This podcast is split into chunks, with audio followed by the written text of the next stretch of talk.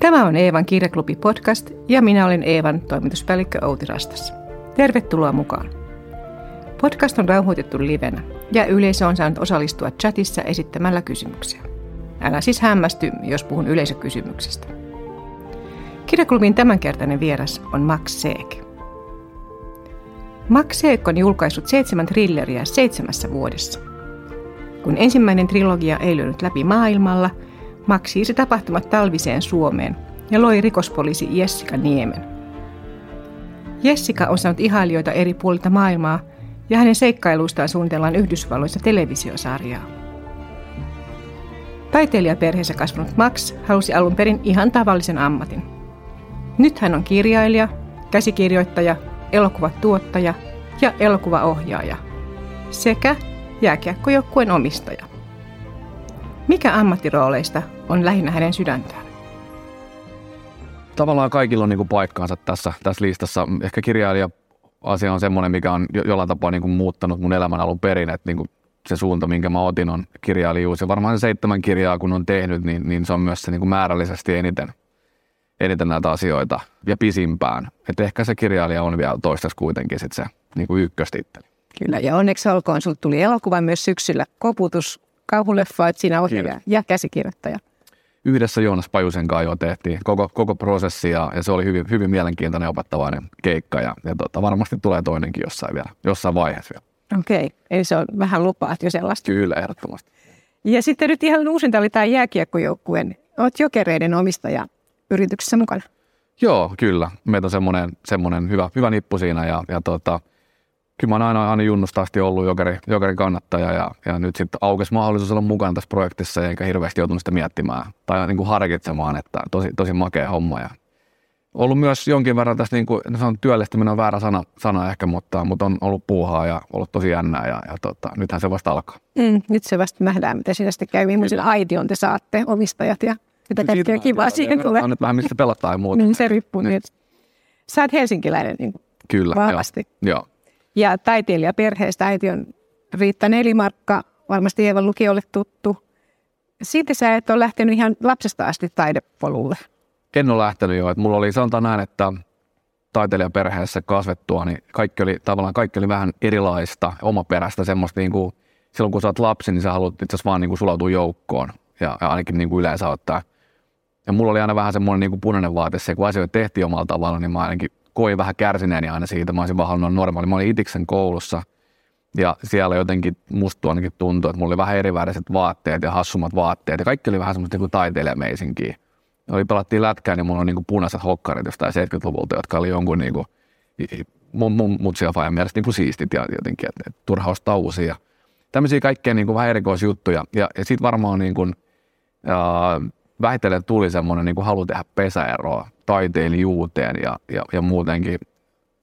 Se oli mulle jotenkin selvää, että sit kun mä kasvan isoksi, niin mä haluan niin kuin oikean ammatin ja tämä on nyt just sitä retoriikkaa, mitä sä oot niin kuin junnuna, että, että taiteilija on tietysti oikein ammatti, mutta mä halusin jotenkin ajatella, että, että sä laitat kravatin kaulaa ja lähdet ysiksi töihin toimistolle ja tuut sitten sieltä viiden jälkeen takaisin, niin se on niin kuin jotenkin oikeampaa työtä tai tavallisempaa työtä. Ja mä menin sitä kohti. Niin, sä teet sitä myös. Sä opiskelit taloutta, rahoitusta. Joo, joo mä olin tota, mä opiskelin rahoituksen ja markkinoinnin niin kuin kandi ja sen jälkeen vielä, vielä maisterin. Mä olin pankistuunissa aikani ja markkinoinnin toimistossa ja viestintähommia, konsulttihommia. Ja mä tein just sitä, mitä mä niin kuin, ikään kuin mitä mä halusin tai mitä kohti mä sitten niin kuulin. mutta nyt mä huomasin, että ei tämä niin ole mun juttu ollenkaan, että et ei, ei, en mä niin kuin onnellinen tai mä en mitenkään tyytyväinen ja tämä ei niin ihmeellistä kuin mä luulin. Ja itse asiassa se luovuus, mikä siellä on varmaan ollut niin kuin pinnan alla jo nuorempana ja mihin mua myös kannustettu, niin se olikin sitten se oikea suunta, mihin, mihin piti mennä. Mitä siellä tarvittiin, että sä ryhdyit kirjoittamaan? No itse asiassa se on niin kuin monen asian summa, että, mutta mä tiedän tarkkaan, että se on niin kuin jotenkin hyvin, hyvin kirkkaana mun mielessä vielä, mikä kaikkea se johti tai mitkä kaikki asiat se johti. Että vuosi oli 2013 ja siinä oli monta asiaa. Ensinnäkin mä olin vähän jotenkin onneton siinä mun työnkuvassa. Eli, eli tuntui siltä, että mä oon ihan oikeasti, mä olin silloin 27 tai 28, mutta mulla oli sellainen fiilis, että mä oon niin kuin aika vanha ja, ja mä en ole niin kuin vielä mitään, mä en oikein mennyt oikeaan suuntaan. Et osa frendeistä oli just lääkäreitä ja joku oli juristi, joku oli ammattiurheilija. Mutta sitten mä vähän niin kuin grindasin jotain outoa semmoista, niin kuin, mä olin ollut pankissa, sitten mulla oli oma markkinointoimisto, mä olin konsulttihommissa. Mä vedin sitä kravattia niin kuin kaula aamulla ja, ja, ja ajattelin, että on vähän jotenkin ammatillisen sumpikujas. Että tästä ei oikein pääse mihinkään. Um, se oli vähän sellainen niin matriisin vasen alakulma, eli tuntui, että mä en oikein tehnyt sillä fyrkkaa, enkä mä nauttinut siitä. Et se oli vähän semmoinen niin kuin kestämätön tilanne.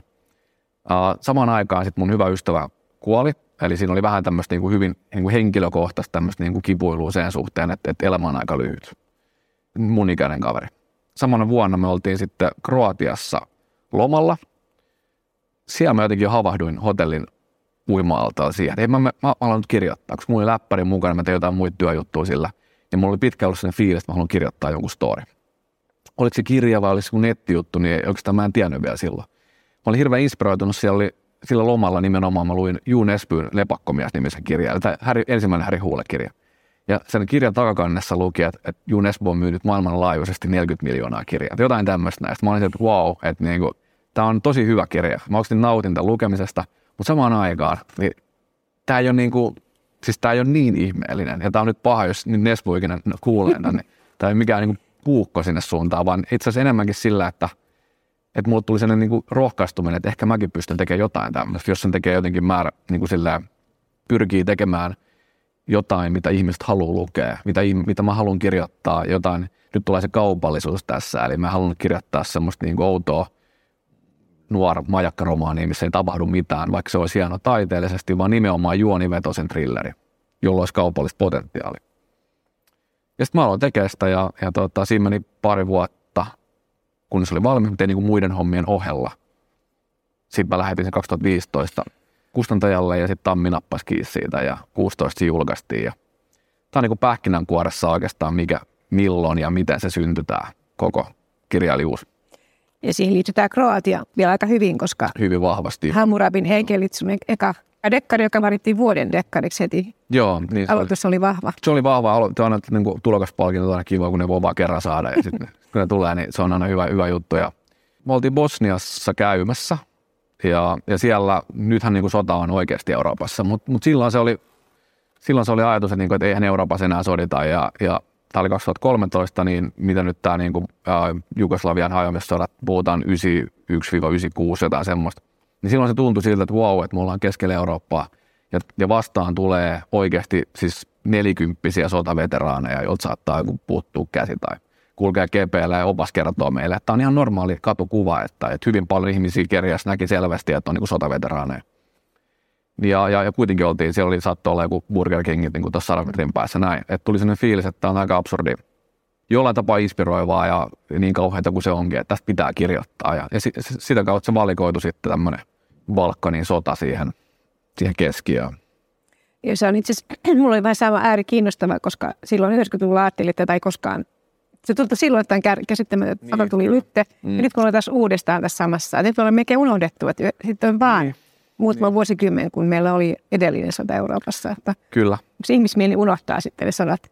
Unohtaa joo, ja, ja jotenkin semmoinen niin ei enää koskaan ajattelu, mikä kumpuu toisesta maailmansodasta ja muuten, niin se jotenkin ei vaan valitettavasti, se ei niin kuin iskostu ihmisten mieleen ja, ja aina uudestaan tuntuu, että tietyn syklin jälkeen aina pitää tehdä ne samat virheet ja ihmisten pitää kärsiä ja, ja tota, jotenkin siis ehkä naivisti mäkin ajattelen, että kun tämmöistä niin kuin Jugosodasta niin kirjoittaa – ja muistuttaa, niin ehkä omalta osaltaan tuo sen pienen tai tekee sen pienen osuuden, niin kuin oman osansa siitä, että ihmiset myös muistaa ja lukee. Ja vaikka se onkin fiktiivinen jännitystarina, niin silti se viitekehys on oikea, aito tapahtuma, niin kuin tämä sota, ja, jota jotenkin ihmiset muistaisi kauhistella kaikkea, mikä liittyy sotaan ja tämmöiseen niin kuin hullu, hulluuteen ja, ja ylipäänsä järjettömyyteen.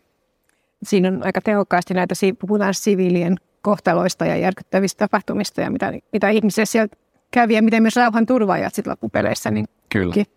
nekin on aika tulee lähelle meitä. Sä teit kolme kirjaa tähän Hammurabin enkeli trilogiaan ja sen jälkeen vaihdoit sitten sankaria ja joo. maata.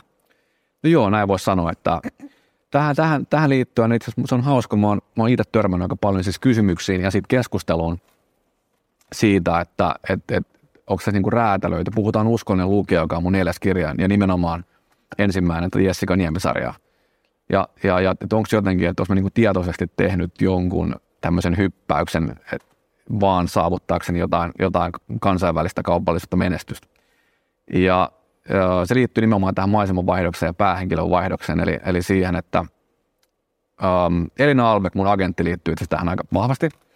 Eli Elina, silloin Hammurabin enkelen julkaisun ajankohtaa jo, Elina otti yhteyttä ja halusi edustaa mua ja sanoi isosti, että me mennään nyt ulkomaille ja tästä tulee iso juttu. Ja mulla oli Junesby vieläkin siis niin täällä ja 40 miljoonaa myytyy kirjaa. Mä että, että kuulostaa tosi hyvältä, että mä oon messissä, että, että, saa, että oo ihmeessä mun agentti. Elina on vieläkin ja kaikki on mennyt hienosti. Ja, ja tota, mutta jos jostain syystä Daniel Kuisma-trilogia ei vaan niin kuin mennyt kaupaksi ulkomaille. Ja mun mielestä kuitenkin sitä Suomessa silleen, mä olin itse tyytyväinen siihen. Mä en ole tehnyt niin kuin eri tavalla juuri mitään. Suome, Suomessakin se sai mun mielestä ihan kiitosta ja my, myytiin hyvin. Ja me ihmeteltiin Elinan kanssa, mikä homma, että kun ottaa huomioon, että Elina on niin kuin rautainen myyjä ja, ja näin, että, että miksei se sitten niin kuin mennyt. Saksaan taisi mennä ja Islanti ja Viro muutama maa, missä, missä niin kuin menestys ja aika ohueksi. Ja sinne tultiin siihen tulokseen, että ehkä vaan pitäisi kirjoittaa siis niin kuin tarina, mikä sijoittuu Suomeen. Että otetaan se niin kuin pimeys, kylmyys, kaikki se niin kuin eksotiikka, mikä meidän mielestä on normaalia ahdistavaa, mutta jopa niin kuin, sit taas niin kuin ranskalaisen tai jenkkilukijan mielestä se voi olla aika eksoottista. Tämä on niin kuin Nordic Noir. Eli mennään niillä vahvuuksilla. Tai käännetään ne heikkoudet vahvuuksista, mitä ikinä. Ja, ja sitten syntyy Jessica Niemi, joka on nimenomaan seikkailee tämmöisessä niin kuin joulutammikuisessa pimeässä lumisessa Suomessa. Ja siinä on vielä nainen ja rikospoliisi nyt sitten Joo, ja kyllä. Ja se taas liittyy tämä päähenkilön muutos ehkä, tai vaihtaminen liittyy siihen, että mä haluaisin tehdä nimen, niin kuin hirveän, tai mahdollisimman erilaisen päähenkilön. Että, että jos miettii, että siinä ensimmäisessä trilogiassa oli tänne maskuliininen entinen sotilas, joka ei ollut poliisi.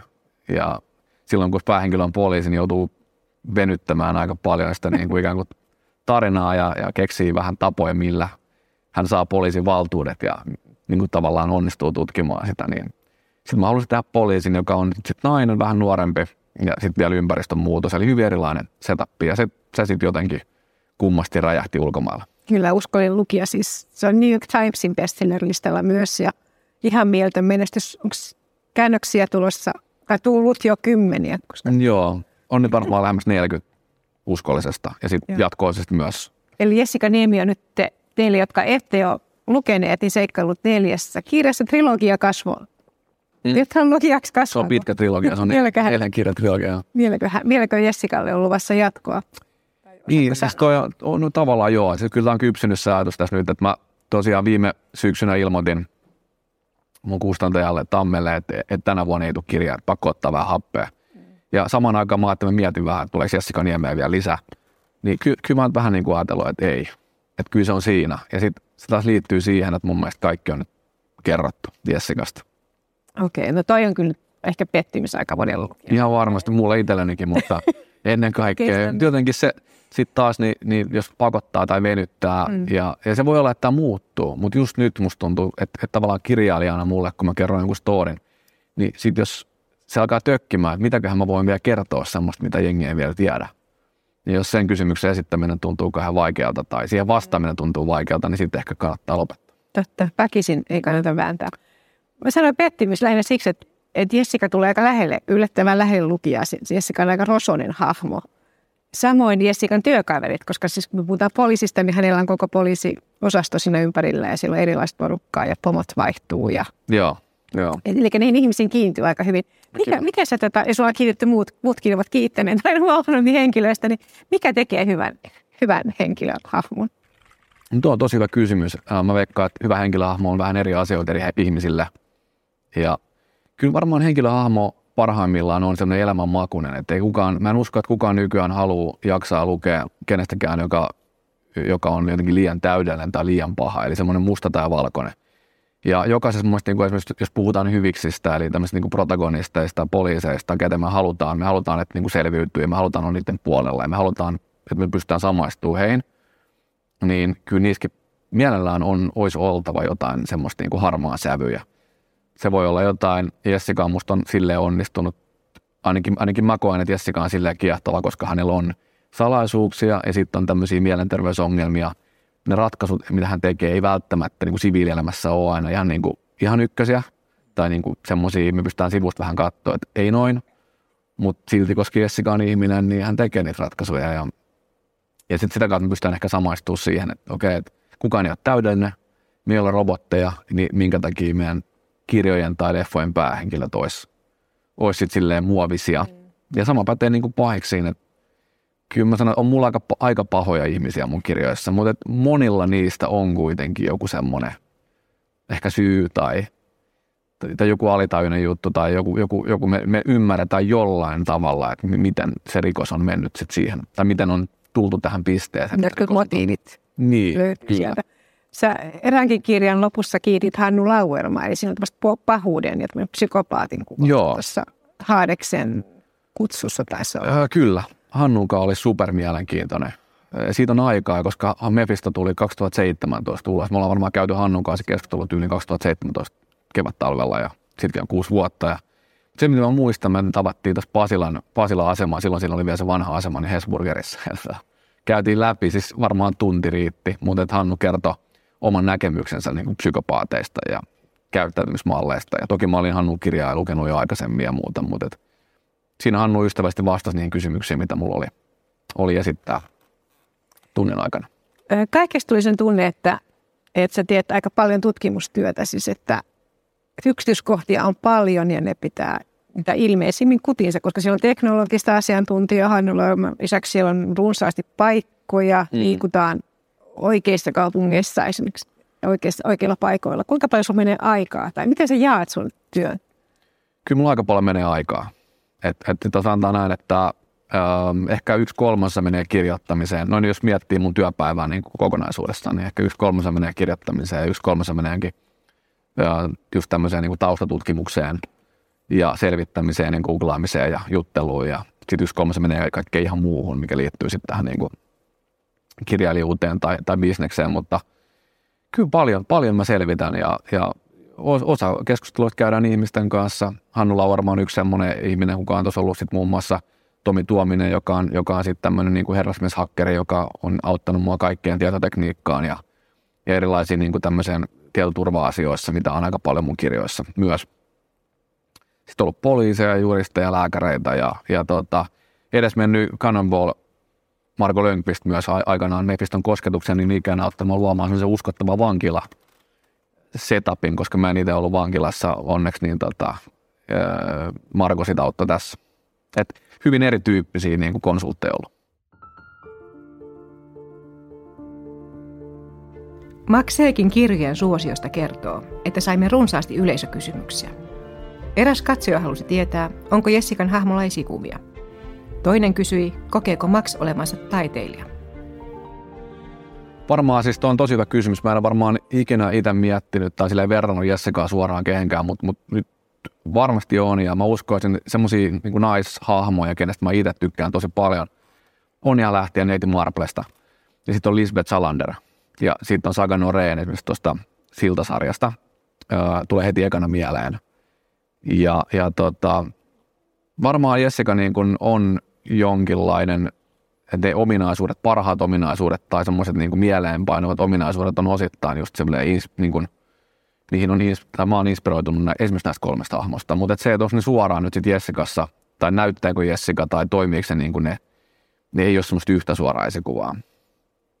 Jessica liittyy myös vähän yliluonnollisia piirteitä selvän näkemistä ja tämmöistä. Ei nyt selvän näkeminen väärä sana, mutta uh, ei, Niin, siis se, just näin. Ja siis kyllä se voi tulkita mm. jokainen omalla tavallaan. Että on, on se mielenterveysongelma, mutta sitten niin kuin tietyllä tapaa niin Jessica saa siitä maailmasta, hänen omasta maailmastaan, niin kuin niistä öisistä keskusteluista äitinsä kanssa vihjeitä rikosten selvittämiseen, niin tavallaan mä oon halunnut jättää se myös lukijan arvioitavaksi, että onko se – onko se niin kuin jotain yliluonnollista vai onko se, onko se ihan vaan, että, että se on Jessikan omat, omat aivot, jotka raksuttaa ja ne niin tavallaan tarjoilee Jessikalle omalla tavallaan sen tiedon. Tuottaa ratkaisuja. Alitajuisesti, niin. Just. Kyllähän myös noissa ensimmäisessä trilogiassa niin sielläkin painajaisilla oli iso merkitys. On joo, musta painajasta on, no niin kuin pelo, niin kuin, no yllättäen painajasta pelottavia, mutta se ei mun, mun mielestä ähm, painajaismainen, se puhutaan painajaismaisista asioista, niin se on aina kaikista pelottavin, pelottavin kuvaus ja painajaisilla on joku sellainen taipumus niin kuin painella meidän alitajunnan nappuloita. Et mua ei ikinä pelottanut esimerkiksi niin kuin semmoinen niin kuin hirviöt tai, tai, tai verenpaljous, kauhuleffat, mitkä niin kuin veren roiskuu ja, ja hirviöt juoksee ympäriinsä, niin, niin mua ei silleen välttämättä pelota. Mutta sitten taas kaikki painiasmainen, niin semmoinen outo, selittämätön, vähän ikään kuin um, unenomainen, mähmänen semmoinen, niin se on paljon pelottavampaa. Ja sen takia mä tykkään kirjoittaa tämmöisiä painajaisosioita. Joo, sul, niitä on paljon ja ne on niin tehokkaita. Ja psykologinen jännitys on varmaan just se, minkä, mistä sua tunnetaan tai kiitetään, vaikka se välttämättä ei, ei ihan heti hiffaa sinne Bosniaan tai Kroatiaan liittyvissä mm. jutuissa, niin sit, sitähän siellä aika paljon on myös siellä. Ja sulla on piinaavia nämä sun tarinat. Hyvä. Sä haluat, hyvä, haluat pelotella. Kyllä mä yritän kovasti välillä. Ja, ja mun mielestä se on niin kuin hyvä, että tämmöisessä niin rikostarinassakin, vaikka siitä tarina se voi olla aika suoraviivainenkin se rikos ja se tarina, mutta se, että jos sinne tavallaan selvittämiseen ja siihen kaikkien kanssa käymiseen saa vähän outoa fibaa, niin se on aina positiivista.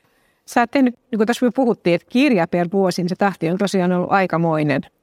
Ja sitten siihen liittyy tosi paljon markkinointia. Mm. Sä oot re- Joo. ahkerasta tehnyt. Kyllä, kyllä. Siis varmaan se mun, ehkä se tausta, että mm, tavallaan vastannut kysymykseenkin joskus, että onko siitä niin markkinoinnista hyötyä – tämmöisen kirjan kirjoittamisesta tai markkinointikokemuksesta, niin varmasti kirjoittamisessa ei.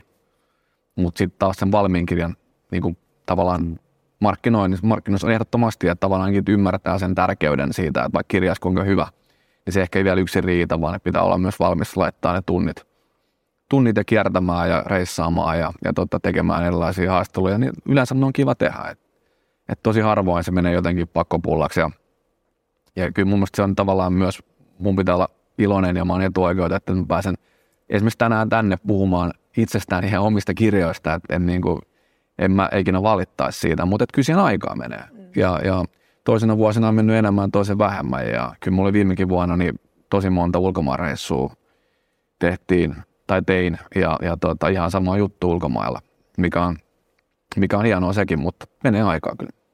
Siis hurja jännähän on, että on puhuttu televisiosarjasta myös uskollisen lukijan yhteydessä. Joo. Amerikkalaistuotannosta. Joo, siitä on nyt muutama vuosi, kun ne osti sen ja, tai optioi sen ja, ja, ja mä oon yrittänyt olla kärsivällä niitä, että mä en, mä en niin mieti sitä aikataulua, että kyllä menee aina aikaa, mm. valitettavasti. Ja luottavaisin mielin Joo, tota, niin on ymmärtänyt niissä oikeastaan vaikka kuinka kauan ja hommat voi yhtäkkiä edetä ja sitten taas ne voi jossain vaiheessa. Se on, se on just noin. Että... To, ja toisaalta voi olla aika pitkälläkin ja kaatuu, kaatuu niin. projekti. Että se on hullu maailma. Sä oot myös itse ollut tuottamassa elokuvia. Tekisikö sun niinku, sormi, syyhääkö sormet, että pääsisit itse tekemään valkokankaalle tai TV-ruutuun? Niin, no nythän mulla on just, just niin kuin tavallaan tosi tuoreessa, kokemus, tuoreessa muistissa kokemuksesta toi oma elokuvan teko. Se prosessi, koko se niin kuin se oli kaksi ja puoli vuotta alusta loppuun koputuselokuva, ja tota, missä pääsi kaikkiin vaiheisiin mukaan. Ja myös, myös, myös ikään kuin vähän, vähän niin kuin siihen tuotanto-osastoonkin, että, että se oli ehkä semmoinen elokuvakoulu mulle. Ja, ja kyllähän se sillä nyt jäi nälkä tehdä vielä lisää. Pitää ottaa huomioon jotenkin, että se on niin erilainen, että se, missä kirja voi tehdä enemmän tai vähemmän yksin, niin, mm. niin tuossa leffaa teki kaksi ja ihmistä ja ja, ja se on niin erilainen. Se on aika kuluttava, eri tavalla kuluttava ja jos sen tekee, niin sitten siihen pitää varaa niin kuin aikaa. Nyt mä tein kirjaa ja leffaa niin kuin päällekkäin mm. periaatteessa ja olin aika väsynyt viime syksynä. Niin ähm, mä en ikinä lähtenyt tekemään takki auki sitä, mutta kyllä mä nyt ens, niin kuin seuraava leffa, jos ja kun se tehdään tai kun se tehdään, niin kyllä mä sitten jotenkin ähm, on itselleni vähän armollisempi ja, ja varaan siihen enemmän voimavaroja. Että et, et se on jo aikamoinen puristus. Yeah kova kokemus. Mutta mä kuulin koputuksesta, mä en itse ehtinyt sitä vielä nähdä, että eräskin katsoja ei uskaltanut mennä nukkumaan enää sen jälkeen. Tai no se on ihan hyvä. Se on, se on niin positiivista toimii. tässä genressä, jos toimii. Kyllä. Joo, sitten tuli musta, mä, mä olen tosi tyytyväisiä, että sitten tuli just semmoinen kuin haluttiin. Ja, ja tuota, kauhu on itse ehkä semmoinen, että mä en ikinä ollut mitenkään kauhu, kauhun suuri ystävä, että se oli valintana sanotaan aika boksi ulkopuolella meille molemmille, mutta se oli just se leffa, mitä me haluttiin sillä hetkellä tehdä ja ollaan ihan tyytyväisiä tai tosi tyytyväisiä. Kuulostaa kivalta. Täällä tulee aika monta nyt lukija- tai katsojakysymystä. Sehän on kiva, kiitos. Eräskin on miettinyt sitä poikaa, joka halusi elää toisin kuin taiteilijaperheessä elettiin. Eli oletko sä nyt sitten omasta mielestä taiteilija? Käyttäisikö semmoista termiä? Niin, siis taiteilijatermihän on, se on hieno, hieno en, emme yhtään vieraksu sitä. Että se, ja ehdottomasti siis, siitä, mä oon sitä mieltä, että, että kirjailijuus, puhutaan dekkarikirjailijuudesta, joka on vielä niin subgenre, niin ehdottomasti on taite, taiteilija hommaa. Että et kyllä mäkin, kun mä teen ja kirjoitan, niin kyllä mä oon niin syvällä siinä tekemisessä.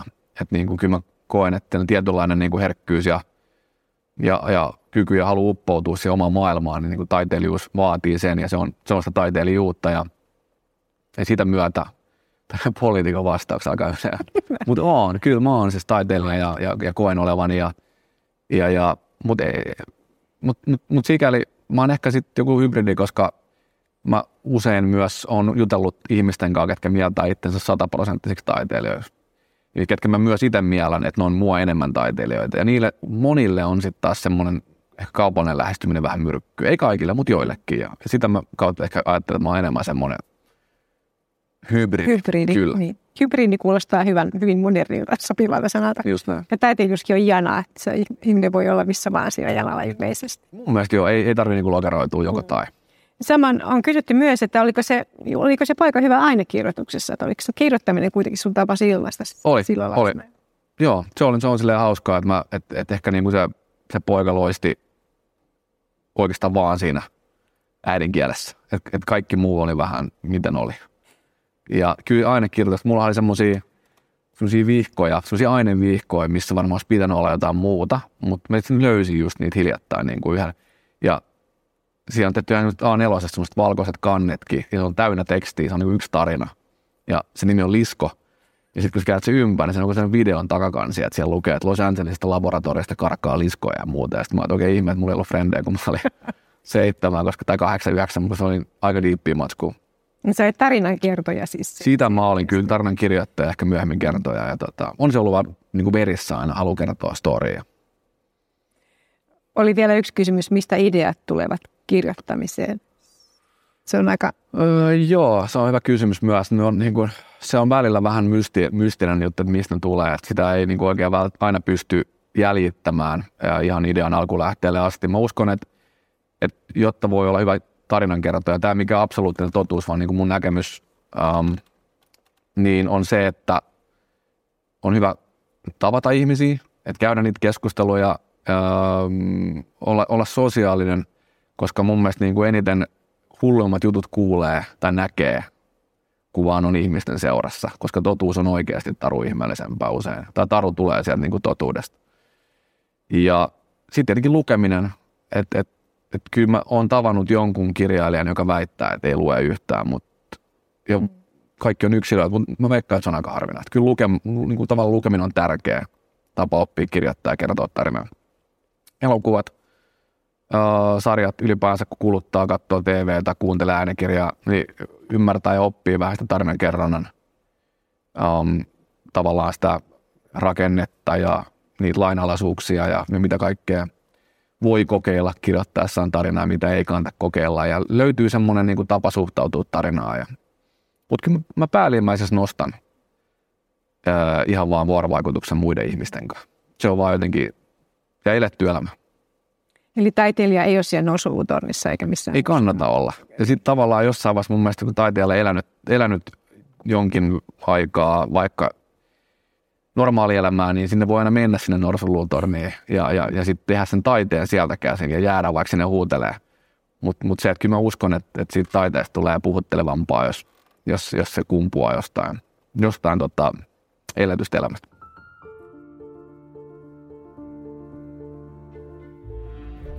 Jokainen Eevan kirjaklubi päättyy 20 kysymykseen. Kysymykset pohjautuvat Marcel Proustin suosituksi tekemään seurapeliin, jonka sanotaan paljastavan ihmisen todellisen luonteen. Mikä kirja kaikkien pitäisi lukea, Max Seeg?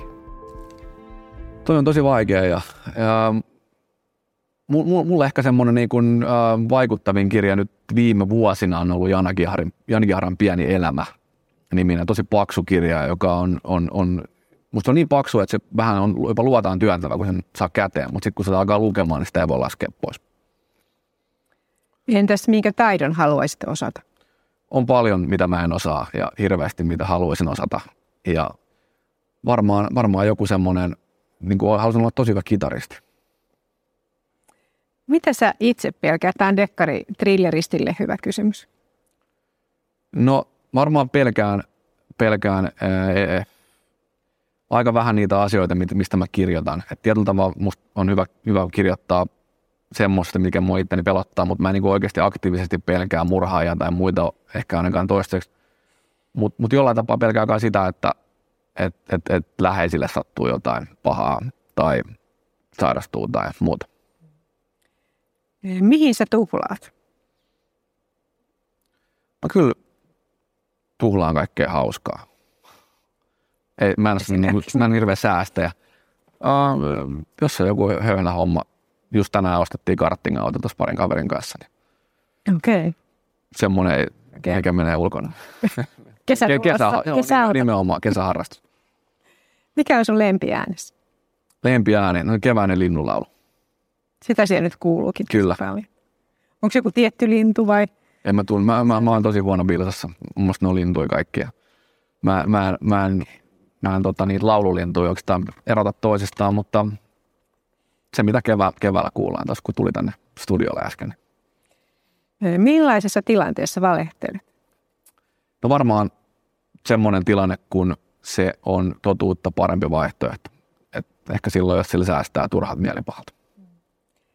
Kuka on muuttanut elämäsi? Kyllä se on varmaan, varmaan pakko sanoa, että omat pojat. Lapsen tulo muuttaa ihmiset. Kyllä se muuttaa, joo. Ja niin kuin hyvässä, pelkästään hyvässä. Muuttuko se, sun on kaksi poikaa, joo. niin muuttuko tilanne, kun syntyy toinen kuopus? Um, niin, en mä oikein tiedä. Uh, kyllä se jotenkin se on, kun se on kerran alkanut se peli, niin sitten se jatkuu vaan. ei siinä, siinä ei ollut semmoista mun mielestä. Okei, tietyllä tavalla se on niin pienempi muutos kuitenkin mm. sitten. Samassa putkessa on. Kyllä se just näin. Eli mitä sanaa tai lausetta käytät liikaa? Onko sellaista? Varmaan joku niin kuin, tai tiedätkö? Klassinen. Joo, Klassinen. Siis, joo, niitä on varmaan paljon, mikä on nyt tässä kärsyttänyt kuulijoita. Jos voisit muuttaa yhden asian itsessäsi, mikä se olisi? Mä halusin hiukset. No toi oli aika ole. Se on, se on siis joo, että tämä on semmoinen, niin kuin mitä, mitä ehkä itse, mitä harva tavallaan tietää just toi, tai harva ajattelee, jolloin, jos on hiukset, mm. ja usein niin kuin kaverit, joilla on hiuksia paljon, niin, niin, niin, niin se on, ei mulle se arkapaikka, mutta se on semmoinen kuitenkin niin kuin tahdon vastainen juttu, millä ei voi mitään, mm. ja sitten sen pitää vaan elää. Mutta joo, se on semmoinen kyllä ehkä, mitä, mitä voisin kokeilla. Okei, okay, se oli rehellinen vastaus. Ehdottomasti. Mikä on arvokkain omaisuutesi? Mä oikein tiedä, siis mun mielestä omaisuus ei itsessään välttämättä oikein arvokas ja omaisuus ei välttämättä ole niin kuin sanapari. Et mun mielestä moni asia on arvo, arvokasta ja omaisuus voi olla kallista, mutta ei se arvokasta oikeastaan. Entä mitä pidät suurimpana saavutuksenasi? No jos mennään pois perheestä ja odotetaan niin semmoista vähemmän lällyvastauksia, niin, niin tota, kyllä varmaan toi, toi, toi kirja, kirjojen ikään kuin ulkomaan menestys on, on ehkä mulle henkkohtaisesti on niin kuin ammatillinen ja saavut, niin kuin suuri saavutus. Ja, ja toisaalta tuo leffankin tekeminen oli, oli silleen, että ne on sellaisia asioita, mistä on haaveillut aina ja nyt ne on niin kuin toteutunut. Ja... Tässä jää vähän se kysymys vielä auki, että mistä sä nyt sitten haave, haaveilut? Onko, niin kuin, oh. nouseeko se rima? Ja... Niin. Kyllä nälkä kasvaa syödästä tietyllä tapaa myös, mm. että eh, ehkä mä haaveilen siitä, että myydään enemmän kuin UNESCO niitä kirjoja. Hyvä. Jos saisit olla joku muu henkilö yhden päivän ajan, kenet valitsisit? Mä oon aina ollut sellainen niin salaa, on halunnut, ei, ei niin salaakaan, mutta mä oon aina halunnut olla tosi hyvä urheilija, että olla, olla niin kuin Stanley Cup-voittaja ja suuri, suuri jalkapalloilija, mutta sitten kun ei ole riittänyt niin kuin lähellekään, niin kyllä varmaan olisi makea kokeilla joskus se hetki, kun sä teet maali jossain kentällä, missä kaikki hurraa. Eli mä voisin olla vaikka Lionel Messi uran huippuhetkillä yhden päivän. Mitä toivot, että sinusta muistetaan kuolemasi jälkeen? Se on paha, koska mä, mä en oikein jotenkin, mä en ole koskaan tehnyt mitään niin jättääkseni jälkeen. Et, et se on niin kaunis ajatus, mutta sitten jos mennään monta sukupolvea ed- ed- eteenpäin, niin se voi olla, että se jälki on niin, niin pieni, että, että sen, sen takia ei kanta niin kuin liikaa tässä maailmassa tehdä, että joku jälki jäisi. Ja ehkä mä toivon vaan, että omat, omat nämä pojat, mistä puhuttiin äsken, niin muistelee hyvällä. Mikä on paras tekemäsi päätös? kaiken nikotiinin tuotteiden lopettaminen aikana. Kirjoissa muuten tupakoidaan aika Kyllä, se on, se on terapiaa. Se on, siellä menee. Se on, se on jotenkin semmoinen, mun mielestä eh, ehkä ei sitäkään, mutta, mutta jotenkin se on, mulla on sellainen fiilis, että mä tykkään kaikista film ja muuta, että, se, mm. että siitä että rööki palaa sisällä ja on niin kuin lierihattu, niin siinä on jotain semmoista romanttista ja vähän kiellettyä ja sorkitaan jotain normia vastaan. Et mun mielestä etenkin kun nykyään ei oikein sit ole se tupakointi ja muu, niin on vähän semmoista kiellettyä jollain tapaa. Niin mun mielestä se on hauskaa, semmoista niin kuin pientä puukkoa, öö, semmoista vallitsevaa yhteiskuntajärjestöstä vastaan, että jengi vetää spaddua. Pieni kapina. Joo, se, semmoinen oma pieni hauska. Mikä on lempipaikkasi maailmassa? Kyllä mä niin jotenkin viihdyn. Mulla ei oma kesämökkiä, mutta, mutta semmoinen oikeasti järven rannalla, kun kaikki on niin kuin rauhallista, se on aika lähellä. Sun viimeisin kirja Loukko, josta me itse asiassa ei nyt oikeastaan puhuttukaan, kun meillä on kaikkea muuta juttua, niin se on sijoittu Ahvenanmaalle. Onko liittyykö Ahvenanmaa jotenkin sun, sun omaa historiassa?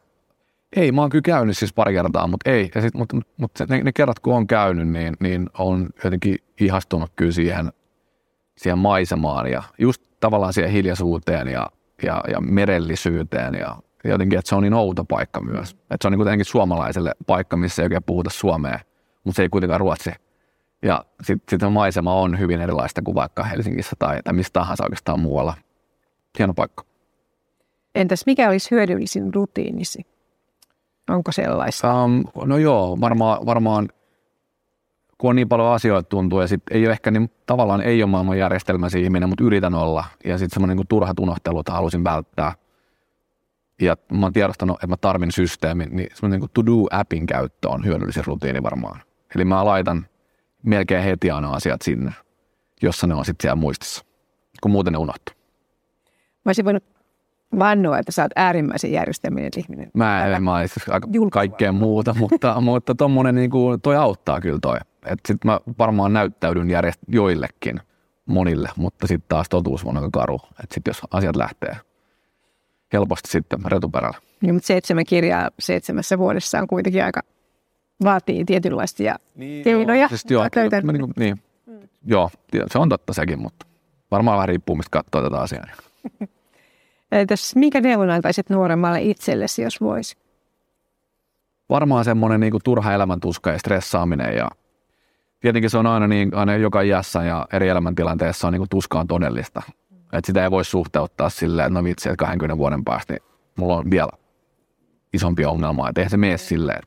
Mutta kyllä mä varmaan jotenkin oikeasti ehkä mitä antaisi nyt parikymppisille, jos, jos joku kysyisi neuvoa, ei onneksi kysy, on se, että älkää niinku murehtiko turhaan, että jos ei ole, jos ei ole mitään isompaa murhetta, niin kuin, kyllä ne tentit menee ihan hyvin ja muuta ja muistaa elää.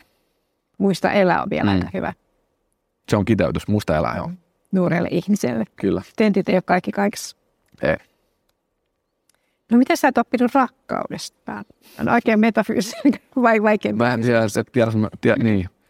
Rakkaus on tietenkin semmoinen tärkeä voimavara – ja, ja mä uskon, että jokainen ihminen niin tarvii rakkautta jossain muodossa.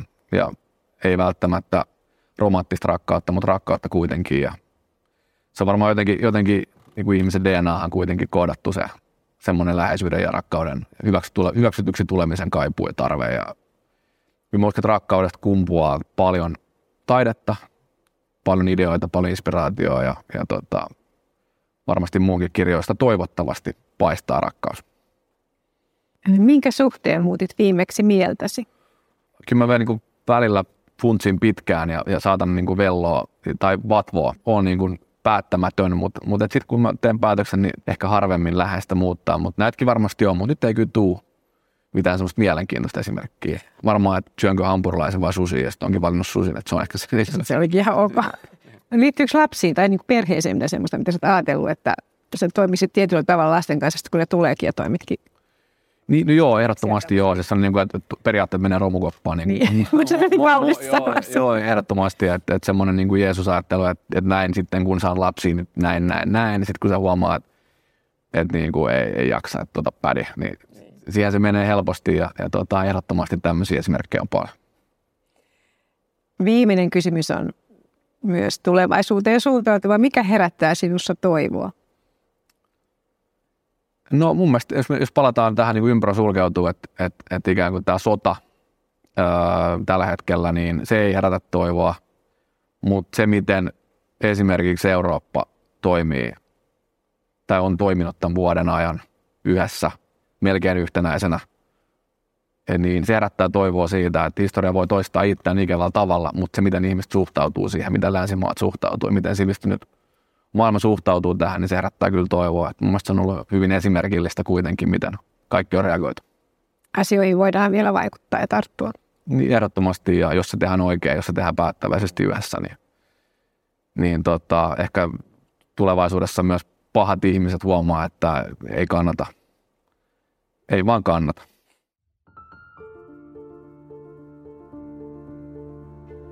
Miltä Eevan kirjaklubi kuulosti? Jos pidit, kerro kaverillekin. Seuraavaksi klubin vieraaksi saapuu kirjailija Satu Vasantola. Lue lisää osoitteesta lue.eeva.fi kautta kirjaklubi ja seuraa Eevaa Facebookissa ja Instagramissa.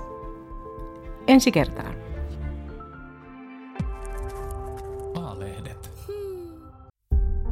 Hei, minä olen Eevan päätoimittaja Mari Paalosolo-Jussimäki. Tämän podcastin lisäksi Eeva on paljon muutakin. Eeva-lehden sivuilla kohtaat joka vuosi yli 160 rohkeaa ihmistä.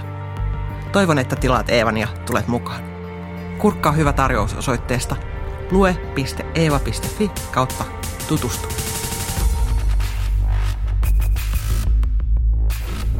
Eeva. Roolien takana.